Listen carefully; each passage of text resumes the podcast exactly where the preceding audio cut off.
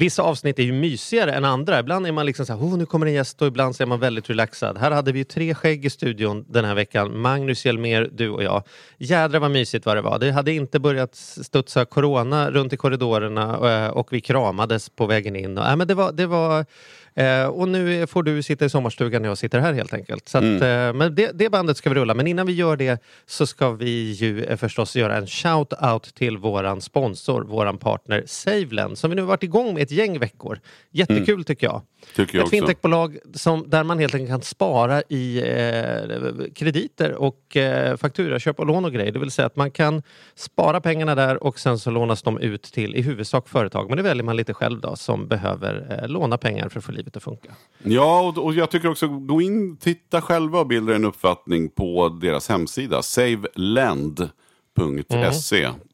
Som spara låna. Ja, precis Inte så. Disneyland. Nej. Nej, just det. Som spara låna. Exakt så. Eh, och sen så, som sagt var, vi, har ju, vi är också så otroligt tacksam för alla frågor vi får. Och det är de vi ska beta av ett gäng av idag.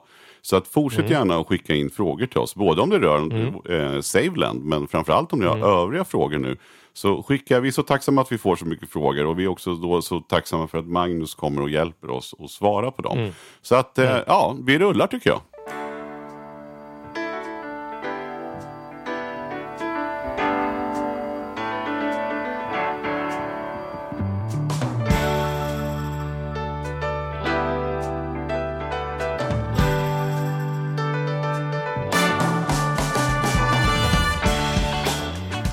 Välkomna!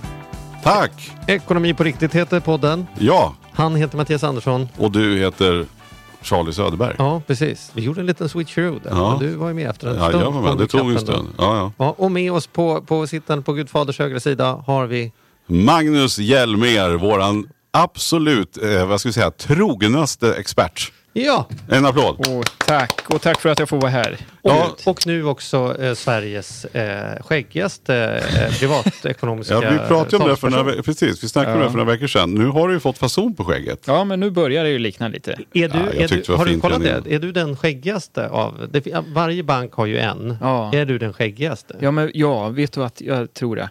Och jag tänkte att det här kanske skulle Kristina bli har jag mitt... koll på och där, där leder du ju. Ja. Vad bra. Och Arturo har ju lösskägg när han åker motorcykel ibland. Men däremot eh, så eh, har han ju inte skägg. Nej. IRL. På det Just det. Mm. Han, jag, har i och för sig inte kollat på sista tiden. Nej. Han kanske har. Nej, men jag tänker så här att det kanske kunde vara mitt signum. Jag tyckte att Claes Hemberg som, som var en, en profil inom ekonomi här hade ju hängslena Mm. som han levde lite efter. Det var ju riktigt. Mm. Och nu är det ju inte tillräckligt mycket sol, men ett tag så tänkte jag att tatueringarna kanske kunde vara mitt signum. Mm. Att jag är den tatuerade privatekonomen. Mm. Men jag kände att det är sällan jag får visa upp dem eller att någon vet att jag har dem. Så Mm. då tänkte jag, tar jag skägget Då tänkte du, istället. jag tatuerar mig i ansiktet. Kan du få någon jävla cred? Ja, så Jag kan- nu får vi, får vi se om någon annan eh, vill slå sig in här. Men jag tänker att jag ska vara den skäggiga privatekonomen. Ibland när vi träffas och börjar prata så sägs det saker så här. "Vänta, Det här spelar vi in istället, så tar vi det på riktigt. Precis det som hände det sista nu, goda lyssnare, innan vi satte igång detta, det är att du andades in och skulle berätta att du har blivit antagen till någonting. Ja, Så berätta nu Magnus, vad har du blivit antagen till? Du har vunnit något pris eller fått någon, eller vad, vad ja man kan tro det. Nej, men jag har ju bestämt mig att jag ska försöka att springa 45 mil i Alperna i sommar. Är det slutet på sommaren? Bara så att jag förstår, har du tänkt att du ska springa 45 mil eller har du tänkt att du ska försöka springa 45 mil? Ja, men ja, det är nog på... Jag, jag ska ju ta mig igenom, men jag, jag, det finns ju Men risk vänta nu, det finns ju maraton, maraton med 4200 Ja. mm, ungefär Så det är meter. som 10 Meter. maraton? Mm. Ja. Och, då, och sen finns det ultramaraton som du ägnar dig åt. Ja, men precis. Ja. Och hur långt är ett ultramaraton? Ja, definitionen är ju egentligen allt längre än maraton. Aha. Så du skulle, det finns ju de som är eh, f- fyra och en halv mil. Ja men vad är annars sådana här liksom, tuffa maraton som man ändå bara häpnar över att folk Ja, är? De men, typ så här 16. Ja men exakt, 100 miles är en sån här och då landar man på 16 mil. Exakt. En klassisk ultradistans då. Ja. Så 100 miles. 16. och sen finns det ju Kullamannen som du har ägnat dig åt också. Ja, det är ett lopp nere i Skåne. Och där Ja. är Ja. höjdskillnaden också en stor faktor va? Jo, man kan ju tro att det är platt där nere. Men Mm. ute på Kullahalvön där så är det inte så platt för de som har Men, där. men nu kommer du upp med ännu någonting som är, ju, i min värld låter helt jävla galen. 300 miles, det är som tre sådana här 100 miles lopp då. Ja, men säga, precis. På en gång. Ja. Men hur går, alltså, vi ska inte gråta in i det, jag bara förstår inte. Men då, då har man sökt för, man måste ju ha några referenser. Det går inte, ah, hade jag ansökt om det hade jag sannolikt inte fått sprungit. Är, är det? Är du säker? ja, det kan, det, det kan vi väl vara Vad, överens vad om. är kriterierna för att man överhuvudtaget ska få vara med? För det, de, man, du säger antagen därför att det är någon riskfaktor här tänker du? Ja, eller? men, ja precis. Det, det- så här, I många av de här ännu längre loppen så behöver man ju ansöka och skicka in då, an, eh, ansök, refer, alltså inte referens, men man får berätta vad man har sprungit och man får berätta om man eh, är duktig på randonnée och sådana. Alltså, man måste visa att man klarar att vistas i fjällmiljö där du, där du, ska, du ska kunna hantera då från minus åtta då, och sen till hög sommarvärme. Då Mhm. på hög höjd eh, i och med att vi är nere i Alperna, eller det är ju inte extremt, men det är ju ändå en bra bit över 3000 ska vi upp över ett gäng toppar då som är Hur, hur, hur mycket är höjdskillnaden på det här loppet? Om det är 45 mil på, i, så att säga, som fötterna går, hur Ja. mycket är det höjdmässigt? nej, men 30, k- knappa 35 000 höjdmeter ska vi ju positiva, ska vi säga. Så det är 35 upp och 35 ner. Då. Eh, Ja, jag, jag bara häpnar. Men Ja, alltså hur lång men- tid håller man, sover man då? Det måste man ju sova. Det går Ja, inte, men då får man sova när man vill då. Det är, det är ju ett så här, först i mål. Det var ju generöst. vad, vad snälla de är. Men, du, men, du har Men hur mycket sover man? Om du bara, hur lång tid tar det ungefär? Och, och hur mycket sover man ungefär? Ja, man har 190 timmar på sig, vilket eh, kanske är runt 8-9 dagar där. Eh, och ta sig det här. Och då kan ju folk tycka så här, men det, det, gud, ska du hålla på åtta dagar? Men då ska man veta att, att har man varit Åreskutan exempelvis, om man går den rakt upp, eh, så den lutningen ungefär där i Åreskutan, den ska vi hålla i snitt då i 45 mil om man räknar, slår ut eh, liksom höjdmetrarna per mil. Så i 45 mil ska du gå Åreskutan då kan man... Så därav att det, det tar att, lite vad är det tid. som gör att du återberättar det här? Att det ändå i ditt huvud låter så här. Ja, det låter fortfarande som en bra idé faktiskt. Nej men ja, det, ja, för att springa det här loppet, just det här specifika, så var man tvungen att klara deras 30-milslopp. vilket- Jo, men varför tycker du... Det förlåt, det, det är som om jag hade sagt Ja, men jag- jämförelsen om jag hade hört mig själv säga jag- så här. jag- jag Jag tänker att jag bara ska äta tavlor fram Hur, till hur, länge sover, hur många timmar tror du att du kommer behöva då? Ja, det var ju, ja, det, så här, man tror att man, det är bättre att sova mer, för när jag sprang 30-milsloppet så, så sov vi då så, ungefär sju timmar på sex dygn. Eh, ungefär en timme, timme om dagen då, och det var ju för dåligt. Alltså, man blir, eh, I och med att man navigerar via GPS, och är man riktigt jäkla trött i backen där så är det lätt att eh, Så nu kanske du sover vadå, tre timmar per dygn? Ja, men det är nog bra. Och alltså, klubba tre timmar så, och man känner sig så fräsch när man vaknar. Det är ju som en Det kan man ny, tänka. ny Det, kan, dag. ja, men det som är härligt att höra det är som folk säger så här, fan jag sover inte så här, jag vet inte om jag orkar, orkar jobba idag för jag bara sov i fyra timmar i natt. Ja. Då kan man ju bita ihop några dagar. ja, Alltså, det får man göra. det är inte så mycket att tjura över egentligen. Nej. Även om man inte är tränad på din nivå. Nej. Ja, Men jag vill bara säga Charlie, för, för att svara, så här, jag har ju insett att eh, springa 30 mil är ju eh, kämpigt. Alltså, då mår man ju eh, risigt stora delar av tiden. Och nu insåg jag att jag ska 15 till. Ja. Och då slog det mig för just det, varför tänker man att det här är fortfarande en god idé? Jag, tyck, jag vet inte om jag tycker att det är en god idé. Men jag tänker att jag ska fan När ska du göra det här? Alltså. Ja, september. Vi var ju lite inne på detta Mattias jag- tidigare att vi har pratat om den fjärde hunden. Känner du till den fjärde hunden? Nej. Ibland ser man människor på stan som har fyra likadana hundar. Ja. Och då tänker man så här, vad tänker du att du ska få ut av hund fyra som du inte fick ut av hund ett, två och tre? Blir det verkligen bättre för att du har en hund till?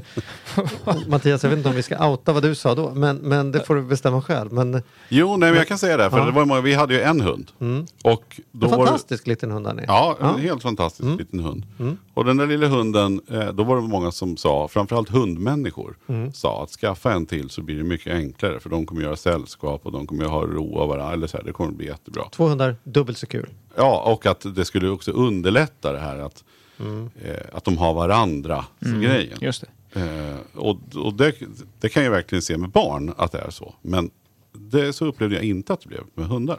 Och nu kommer det jättemånga efterhand. som har hund bara Ja, tycka att jag är en idiot som Ja. säger så. Men det är min upplevelse. Mm. Sen är det inte så att jag tycker mindre om hund nummer två. För det, det handlar inte om det. Utan det handlar om att det var ju inget enklare någonstans. Men poängen Det här, vart inte det, ett, alltså, ett, det här är ju ett plus ett är två, utan det vart ett, Ett och plus ett ett ett. Ja, eller ett. Ja, Ett precis. plus ett är ett. Ja, ja. Det är Det är härligt och som, fint. Men... Gud vad härligt att jag har tatuerat mig. Men nu har jag kommit in så mycket på det. Så nu ska jag tatuera båda armarna. Och sen ska jag tatuera benen. Och sen ska jag tatuera nacken. Och sen kanske jag ska tatuera Du- ryggen. Så du- blir, det så här, blir det verkligen bättre? Men det är bara för att du inte har vågat göra Ja, det. ja.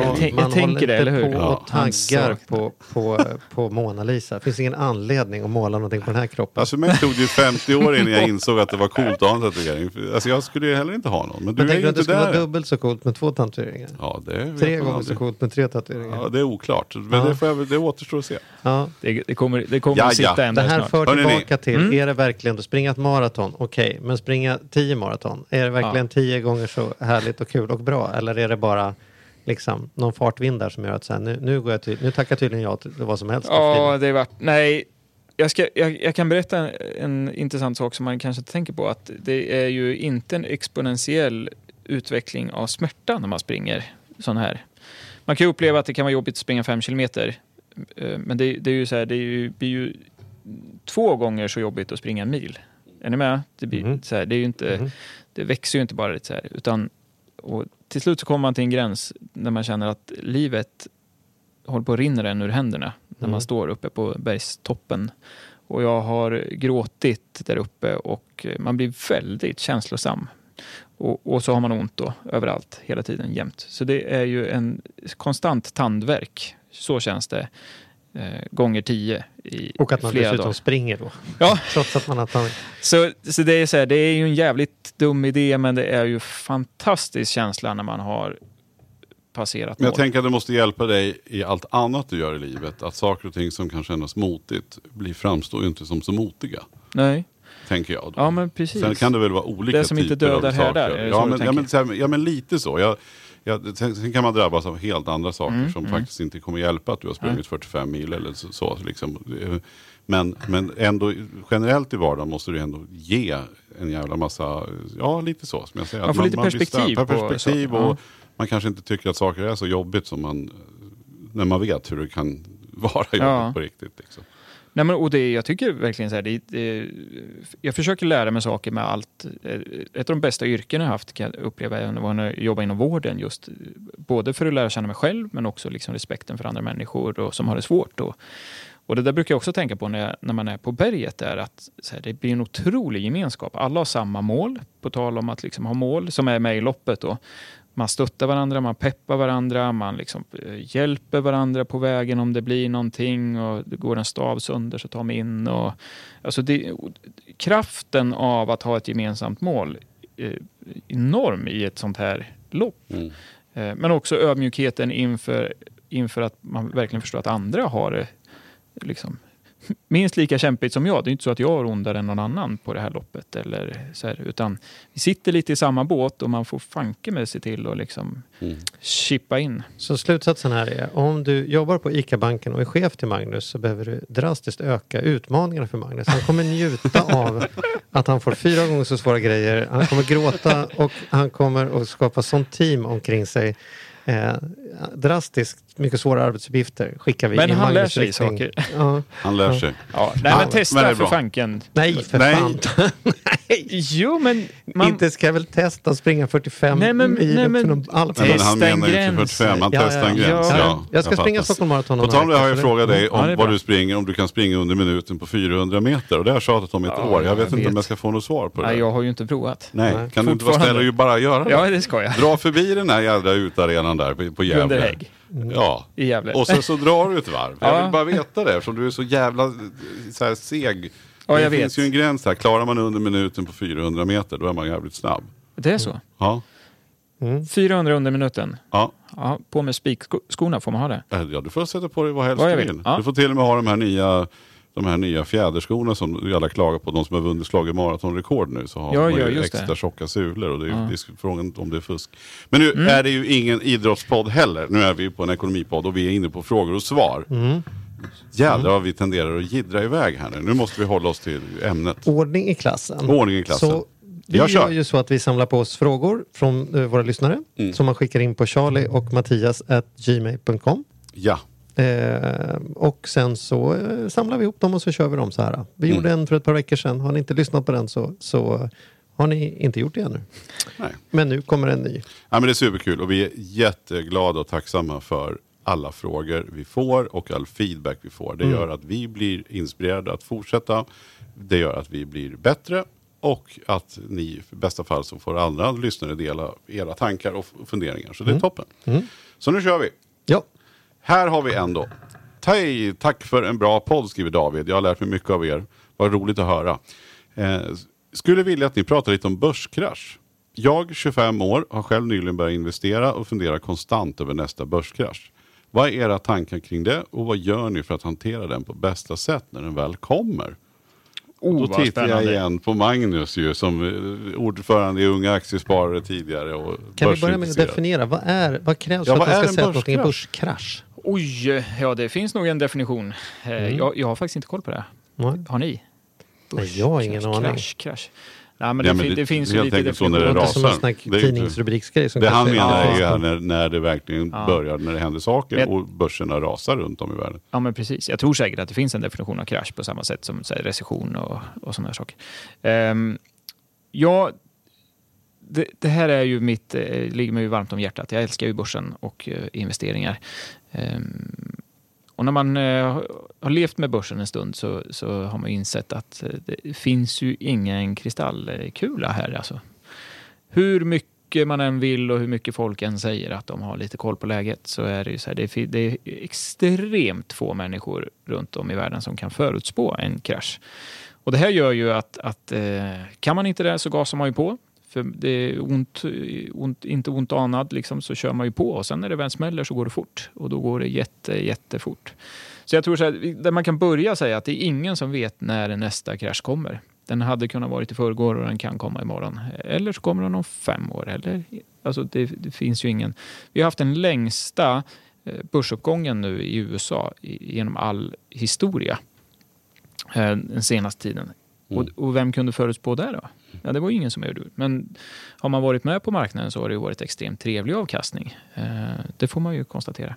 Det där, det där tror jag är värt att säga därför att börskrasch betyder ju att börsen går ner väldigt plötsligt. Mm. ganska mycket. Men sällan går den ju ner väldigt plötsligt ganska mycket mer än vad den har ökat eh, lite långsamt över lång tid. Över lång tid. Jag menar, ja. Nu hade vi liksom en, en eh, coronasituation för ett tag sedan som gjorde att börsen under en vecka gjorde en tillbakagång, en tydlig tillbakagång på vad kan det varit den veckan Magnus? Var det 10 procent eller någonting sånt? ja, absolut, mer än så. Och, och då tänker man liksom 10-12 procent på så här, jädrar nu förlorar småsparare. Det pratades om hur många miljoner eller miljarder som Mm. hade försvunnit i börsvärde.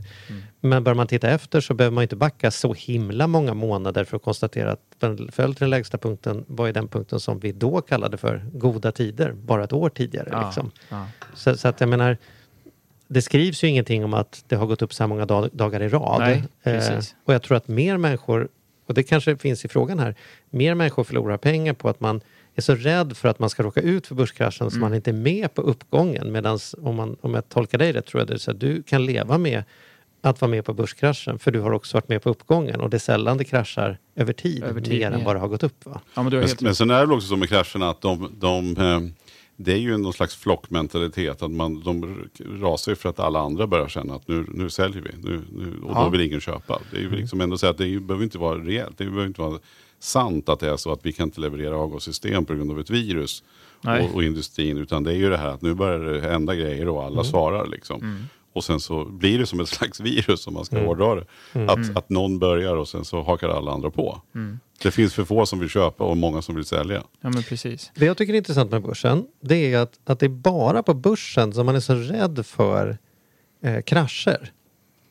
Alltså vi har ju i, inom textilindustrin till exempel så har vi en årlig återkommande krasch som kallas för mellandagsrean. Då går plötsligt alla klädpriser ner 40-50 procent. Ja. Och det reagerar marknaden på att ja, men då går vi väl ut och handlar nu då, när det, när det är rea på grejerna. Mm, mm. Ja, och sen så blir det tillbaka till normalpris. Så, så, så sparar man ihop pengar och sen när det är rea så går man och handlar igen. Mm. Det är ju ganska normalt beteende. Mm. Men på börsen är det precis tvärtom. När småspararna ser att nu helt plötsligt är det mellandagsrea på börsen. Ja, då stänger man ner sina fondkonton och flyr och, och Ja. liksom stänger av. Är du med? Ja, sjukt bra liknelse. Det, det, det är lite märkligt när folk sa nu när den här veckan var då. Alltså, så, så här, jag har förlorat så mycket pengar den här veckan. Och jag sa väl, jag hoppas att jag har tjänat mycket. Jag tänker att det har varit bra köpläge Ja, på en rad köp- saker ja. som är det som Mattias säger, folk överreagerar och får panik. Jag menar, Ja. Det här bolaget har varit så lite i, i tio år. Det har inte blivit dåligt bara på en vecka av att det här har hänt. Det kommer komma tillbaka. Liksom. Nej, men precis. Och jag tycker Davids fråga, så här, vad, vad gör ni för att hantera det? Jag tycker att man kanske ska hantera det på lite olika sätt beroende på vilket tidsperspektiv man har. Eh, förhoppningsvis så kanske man inte har, eh, har pengarna på börsen för att man ska använda dem i liksom det närmsta året eller de närmsta åren eller kanske till och med tre, fyra åren utan att det är väldigt långsiktiga pengar. Och då tycker jag så här, man ska ta det lugnt. Jag tycker Charlies eh, superkloka tanke är ju att så här, varför inte tanka på mer? Det är inte så att man behöver springa och tumma liksom, besparingen och, och liksom, men fortsätt att månadsspara exempelvis om man nu månadssparar. Mm. Eller dra igång ett månadssparande för att få ner snittkursen. Snarare så här, det finns en risk också att man, att man försöker fånga liksom fallande knivar. Mm. Eh, och det tror jag man ska akta sig för. För tittar vi nu, det som hände med, med coronagrejen är ju att eh, liksom det, det, som var lite skakigt innan, om vi pratar industrin, åkte ju på en, en ganska stor törn under själva Eh, det här i och med att det inte kunde levereras. Och, och bland annat så sjönk ju järnmalmspriset med 18 procent för att det stod stilla i Kina. Liksom så stor del av, av eh, i det här fallet då SS, eh, SSAB. Det är så lätt att säga SBAB. Mm. Då pratar vi bolån. SSAB. Eh, så det är klart att det, det, sätter sina spår, men det är inte så att nödvändigtvis att det här bolaget eh, är särskilt mycket sämre än vad det var veckan innan viruset, för den delen. Sen får du såklart en törn i, i och det är ju det man förutspår någonstans framtida vinster. Så det är klart att det blir en effekt på bolag. Men jag tror, tänker man lite bredare att säga, jag kanske inte behöver köpa all verkstad då utifrån att det har slagit hårt här, men det finns ju fortfarande många bolag på börsen som går väldigt bra. Och det här tycker jag också om man tittar under eh, IT-bubblan. Eh, så var det ju så att eh, Ericsson stod för en majoritet av, börs, av Stockholms börsvärde som, som förlorades och Ericsson gick ju jätterisigt eh, under den här tiden. Medan det fanns många andra bolag som inte var inom IT-industrin som tuffade på och gick alldeles strålande fint. Men effekten blir att vi ser en stor nedgång på börsen i form av börs, alltså tappat börsvärde. Mm. Men det finns väldigt mycket bra som fortsätter att rulla på. Så jag tror, är man med och sorterar lite, dels så här, ta det lugnt genom krisen för dina pengar ska sitta på börsen under väldigt lång tid annars ska du inte ha dem där. Så och det är större risk att du förlorar genom att du slutar Exakt. Fortsätt att handla men var kanske lite, lite selektiv då utifrån den kraschen som händer. Mm. Eh, finanskrisen 2008, ja det var inte så härligt att vara finansbolag eller fastighetsbolag liksom, där och då. Eh, nej men det kanske var så att eh, stora gruvbolagen gick strålande fortfarande.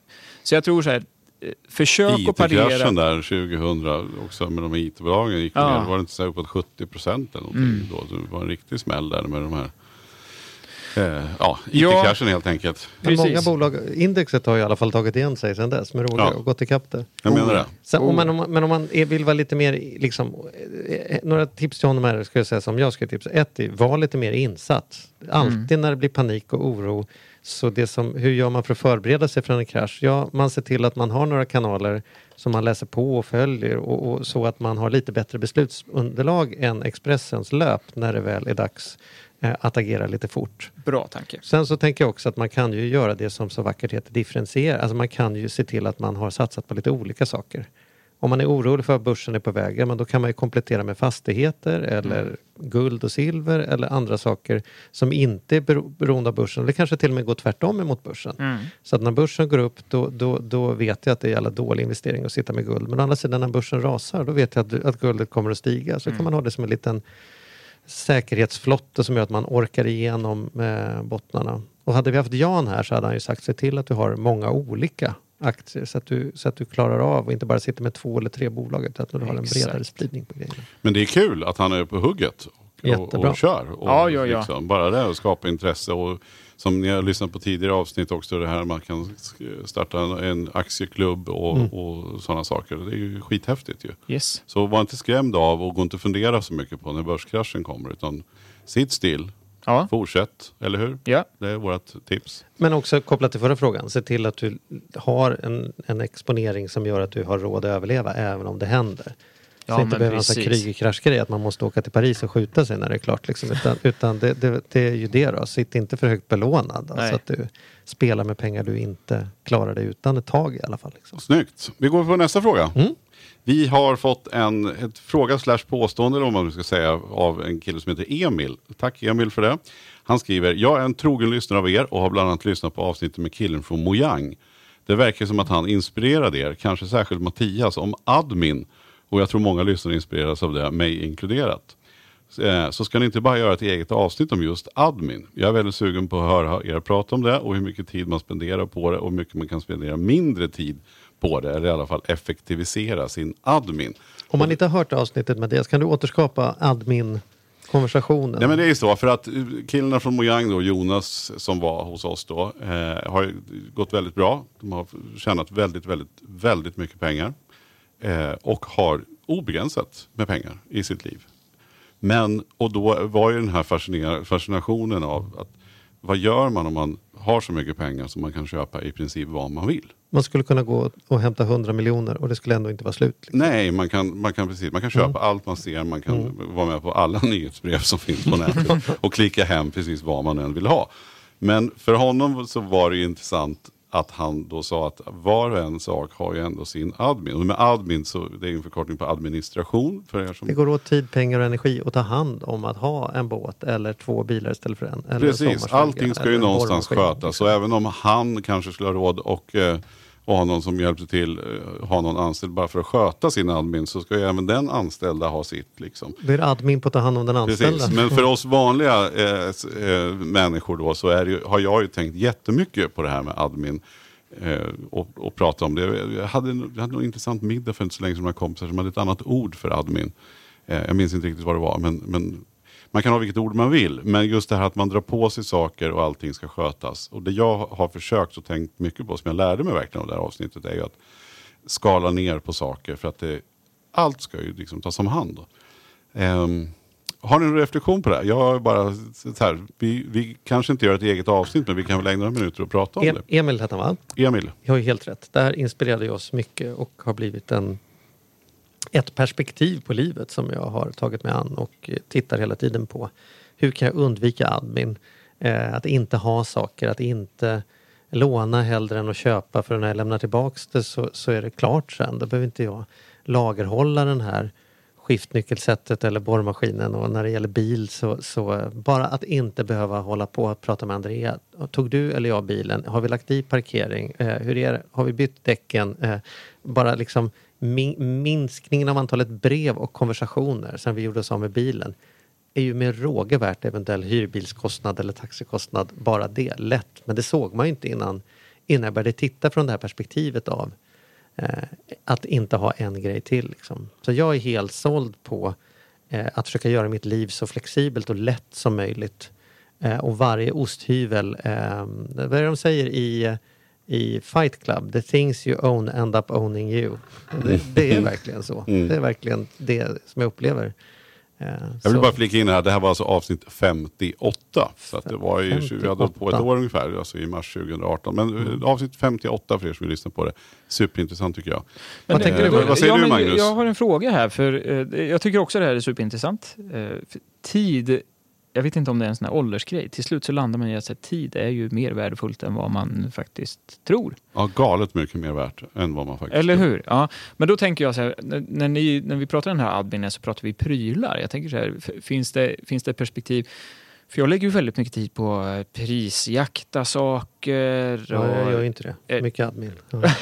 nej men förstår ni, är det, är, är, är nej, det admin Nej, det är också, inte admin för mig. Admin är att, man skaffar sig saker. Det är prylar vi pratar om. Ja, det är prylar men det kan ju också vara, eh, man, man tar på sig uppgifter också kan, kan jag känna. Att man är så lätt att vara engagerad, man ska vara med i det här, man ska göra det här. Och, vill du haka på på den här grejen? Och liksom, så här, att man, hela, man drar på sig en massa saker som, som som det kommer nya uppgifter. Man gör en grej men sen så kommer det att leda till en massa mer saker man tar på ja. sig. Men, men, generellt så är det väl prylar eh, jag tänker.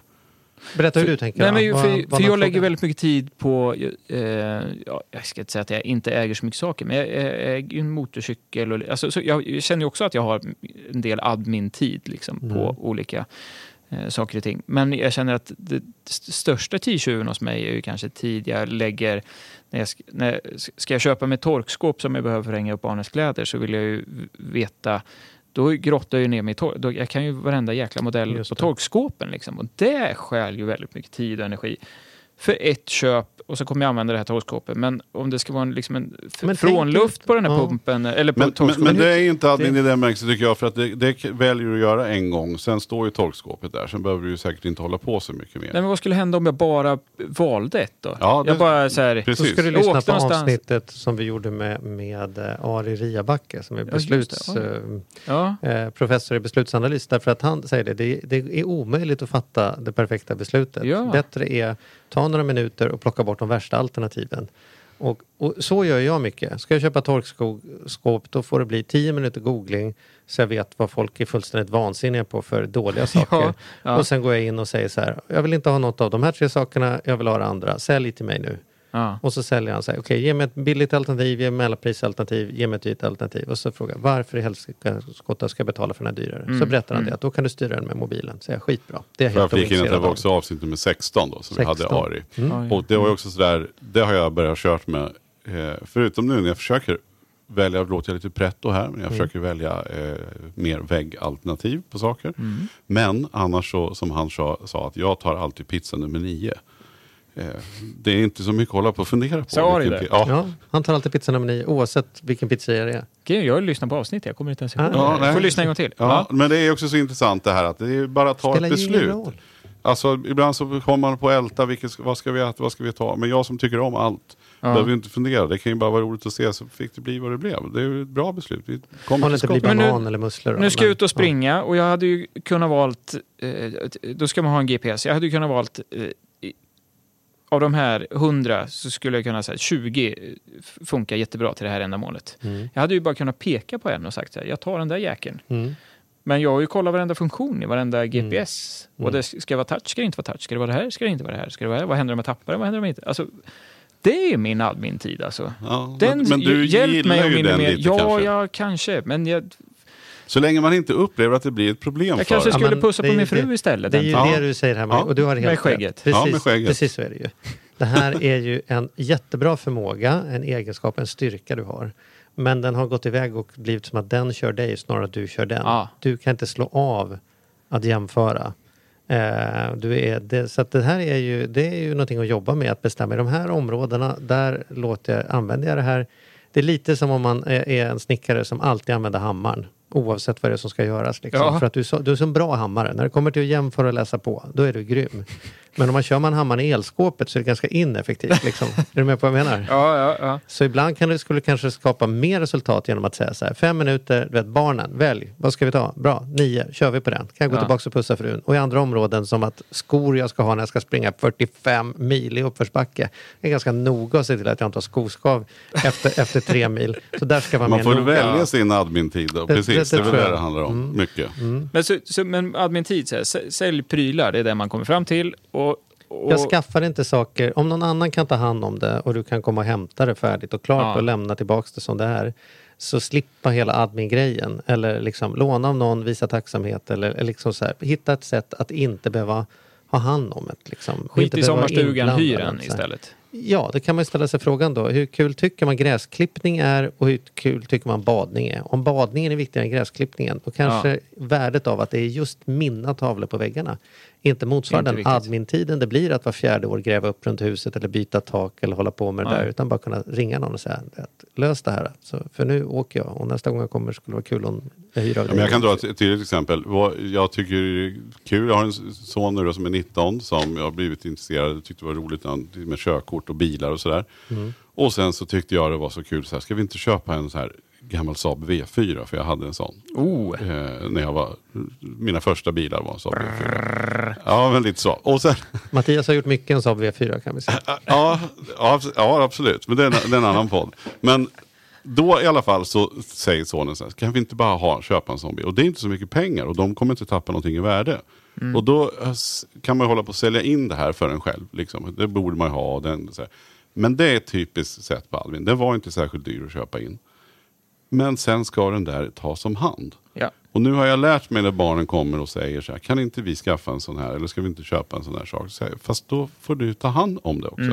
Den där ska ju besiktas, den ska förvaras, den ska servas. Alltså jag har inte, det är helt ofattbart så mycket tid jag lagt på den där. Det var skithäftigt att köra de första tre milen och den är jättefin. Och, och man kunde tala om för folk att man köpte en V4. Det gav mig glädje i någon dag. Har du kvar den? Ja, för att för ett år sedan så la jag ut den på Blocket. Ja. Och sa nu säljer vi den här. Och då såg min son det och då gick han in och sen så sa han nu tar jag bort den här annonsen. Och då sa jag ja, men då får du sköta allt som har med den här att göra från och med nu. Eftersom Ja. han är 18 så nu kan han ju köra bil och han kan besikta och han får. Just det. Och då, då sa jag, då, ta, ta bort den då, men då får du sköta allt. Mm. Sen dess.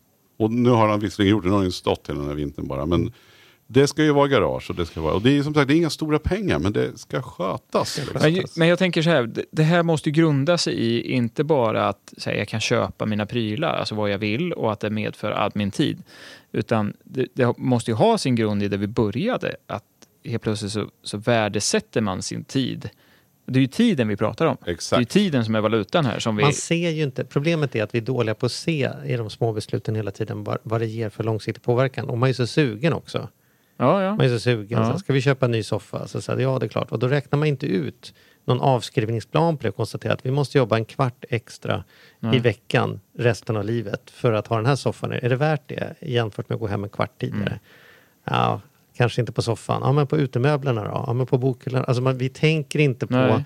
liksom, vad det kostar oss i tid eller pengar, energi eller ha Nej. någonting. Liksom, nu, jag tror inte att hon lyssnar, men min syster har precis bestämt sig för att de ska skaffa höns. Och, och, och jag har inte varit otydlig för mig. Jag tycker det låter skitdålig idé. Snacka om mycket admin. Mm. Att ha höns. Liksom, så här. Man måste vara hemma, man måste mata, man måste fixa. Det är klart att man kan säga att man får gratis ägg och man kan kanske få fjädrar man stoppar kuddarna med eller man, barnen tycker att det är så här mysigt tre veckor på våren och, och gulla med dem där. Så, och jag styr inte hennes liv. Jag är väldigt glad över att hon fattar framåtriktade beslut vad hon vill. Men för mig är det som en mardröm i admin. Mm. Att helt plötsligt ha åtta höns som jag är ansvarig för. Mm. Så ska vi åka upp till Gävle och så behöver jag lista ut när jag ska upp och dricka vin med dig i Gävle. Vem tar in hönsen ikväll då? Liksom så här. Det är väldigt skönt för mig. räven. Och så säger någon Jo, så här, men det är gratis ägg. Jo Ja. det är det. Men det är också en hönsvakt varje gång jag och Magnus ska dricka vin. Och då betalar jag hellre Ja. för äggen. men, men, men alla de här oavsett om det är hönor, oavsett om det är hönan eller ägget, eh, oavsett om det är hönan eller båten eller V4 eller eh, torkskåps eh, så är det, handlar det väl om bara att det är så lätt att man går med i saker, särskilt med, kan jag tycka, med barnen. Så här, ja, det gör vi. Vad roligt, eh, vad det än må vara. Och sen så, man drar på sig massa saker för att det i stunden är kul, men man tänker inte på konsekvenserna. Och Har som ni- du var inne på med tid där. Ja, men sa, precis. Har ni räknat ut er timlön, tänker jag? För det är ju Alltså intressant... menar du i mitt vanliga... Vi har ju ingen- Nej men, så, jobb. du, du, nej, men, nej, men du plockar väl ut någon form av Ja, du årslön menar, eller du menar om jag delar antalet timmar jag är hemifrån med eh, hur mycket jag deklarerar inkomst. Men vad, Ja. vad, säg vad du vill du komma till. Nej, men jag tycker att det är en intressant övning. För många är ju, jag själv har ju varit där och det är väl det här ett stort uppvaknande för några år sedan när man inser just vad tid är värt. Där, där det var så här, men jag har inga problem, jag kan eh, kuska ner till eh, Malmö och köpa en byrå som kostar 400 spänn. Mm. Ja, men det är ju, alltså den här byrån kostar ju jättemycket pengar när jag väl tog mig hem eller så. Jag tyckte det var ett fynd. Eh, och då tänker jag så här, ja, men på jobbet så, så upplever jag att där kan jag, jag, så här, de köper ju min tid. Och givetvis kunskap och kompetens också. Så där. Men min tid köper de ju. Och det har jag signat av. Tycker här, det här är en okej lön. Alltså det här, det här är min tid värd. Och då borde ju all tid som jag är vaken vara värd lika mycket. Med tanke på att jag säljer mig ju för den pengen på jobbet, till jobbet. Så någonstans så finns det ju en timpeng som jag uppenbarligen accepterar och tycker att Så vi, det här är vi jag gör ett värd. jätteenkelt räkneexempel. Vi säger då, då, bara för att göra det enkelt för oss, att jag tjänar 40 000 i månaden. Mm. Det är fyra veckor på, ett år, eller fyra veckor på en månad. Mm. Så då säger vi att jag får 10 000 i veckan. Jag Ja. jobbar 40 timmar i veckan. Så då är det 250 kronor per timme jag får. Man, är det en rimlig slutsats? Ja. Så, så allt som, så 250 kronor det är min timlön.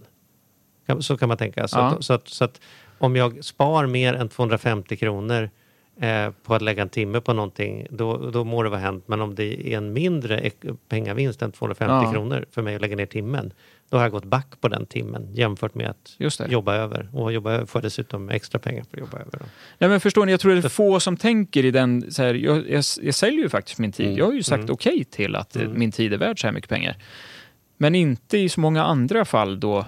Ja, men oavsett om vi pratar admin-tid eller jag tänker på mig själv, min, min googlingtid eller prisjakttid. Det det kan ju vara så att jag sparar, eh, kanske till och med sparar de här pengarna, men det, jag, jag avstår ju också något annat. Mm. Så det är ju inte bara att jag tappar, att, att jag värdesätter min egna Vad tid, är utan alternativ. hångel med din fru värt? Kan Exakt, du vad är alternativkostnaden kan man ju prata du, om i om olika... du funderar på vad en timmes med din fru är värt, då är det bra. Om Mattias gör det, då är det ofräscht.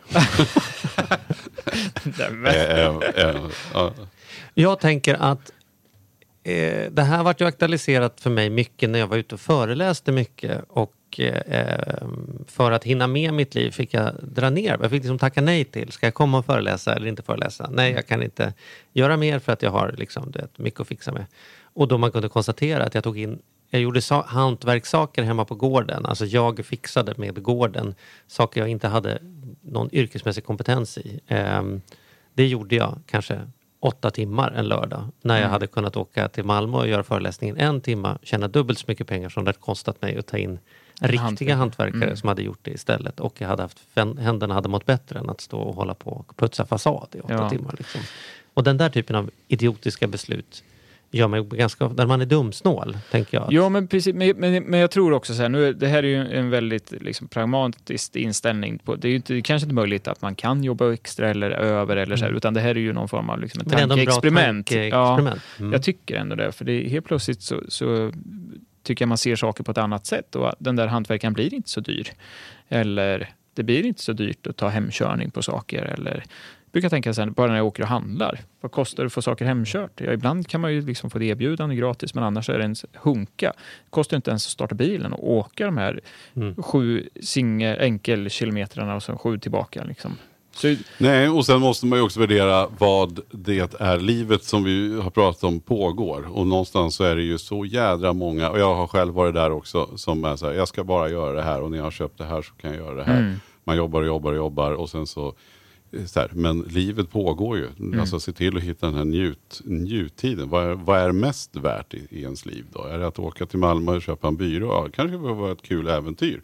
Och då kan det ju vara värt det. Man tar med sig någon när man gör en utflykt av det eller någonting. Men ja, Jag vill bara Mm. avsluta den här debatten med att säga, finns det någonting då, då som, man, som vi inte har nämnt som man ska ta med sig, det är ju då att om man säljer sin tid för pengar, vilket de flesta gör, 40 timmar, se för guds skull till att du gör någonting de 40 timmarna som du tycker är roligt eller, eller upplever värde i. Om det finns någonting som det är bra admin-ekonomi på, det är ju faktiskt att, att fortsätta leta tills man hittar ett jobb man på riktigt tycker är kul. Även om det är 3000 mindre i månaden men så är det en jädra skillnad om man ändå ska spendera 40 år där. Att man faktiskt upplever att man är, har energisatt när man åker därifrån på kvällarna. Liksom.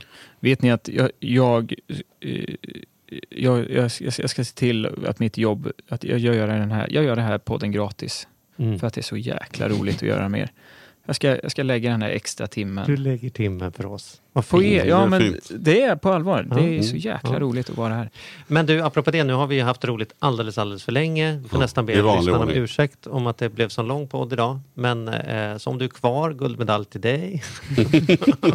Ni som har orkat. Nej men det är roligt, vad fasen. Ja. Kommer Och fler frågor så lovar vi. Mm. Det kommer nog fler frågesvar, eller det kommer fler frågesvar. Och, och eh, Magnus, det är sån jädra ära och roligt att Ja, du vill verkligen. komma till oss. Och lägga den här timmen. Vi vet ju vad du kostar normalt sett eh, per timme är på din bank. Så att vi är jävligt nöjda att du vill komma till oss. Ja. Eh, nästa, efter nästa varv så måste vi fast ta den där AWn också. Då. Ja, Ja. det ska vi göra. Ja, det gör vi lätt. Jag funderar på vinpodd kanske. Ja, jag kan för lite. Jag kan, ju vara, jag kan, bra, jag kan vara Du kan här, dricka. Jag kan dricka och jag kan ställa bra frågor. Jag kan vara moderator eller jag kan liksom undra en massa vardagliga frågor kring vin. För jag önskar att jag kunde mer och jag blir fascinerad varje gång. Då kör vi. Om vi ska dricka vin när vi poddar, då tror jag vi kommer tycka att vi blir bättre och bättre. Men jag tror inte att lyssnarna kommer uppleva att det blir bättre och bättre. Vi får se. Oklart. Ja. Ja, Hörni, tack kära lyssnare för idag. Tack. Och tack Magnus och tack eh, Porten. tack partner. Tack Hej.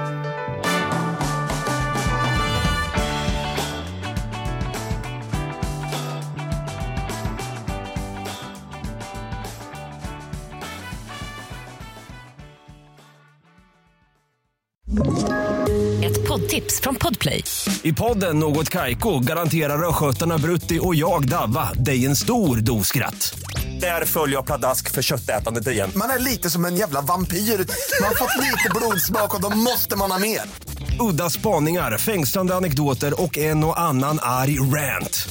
Jag måste ha mitt kaffe på morgonen för annars är jag ingen trevlig människa. Då är du ingen trevlig människa, punkt. Något Kaiko, hör du på Podplay. Därför arkadeinerna.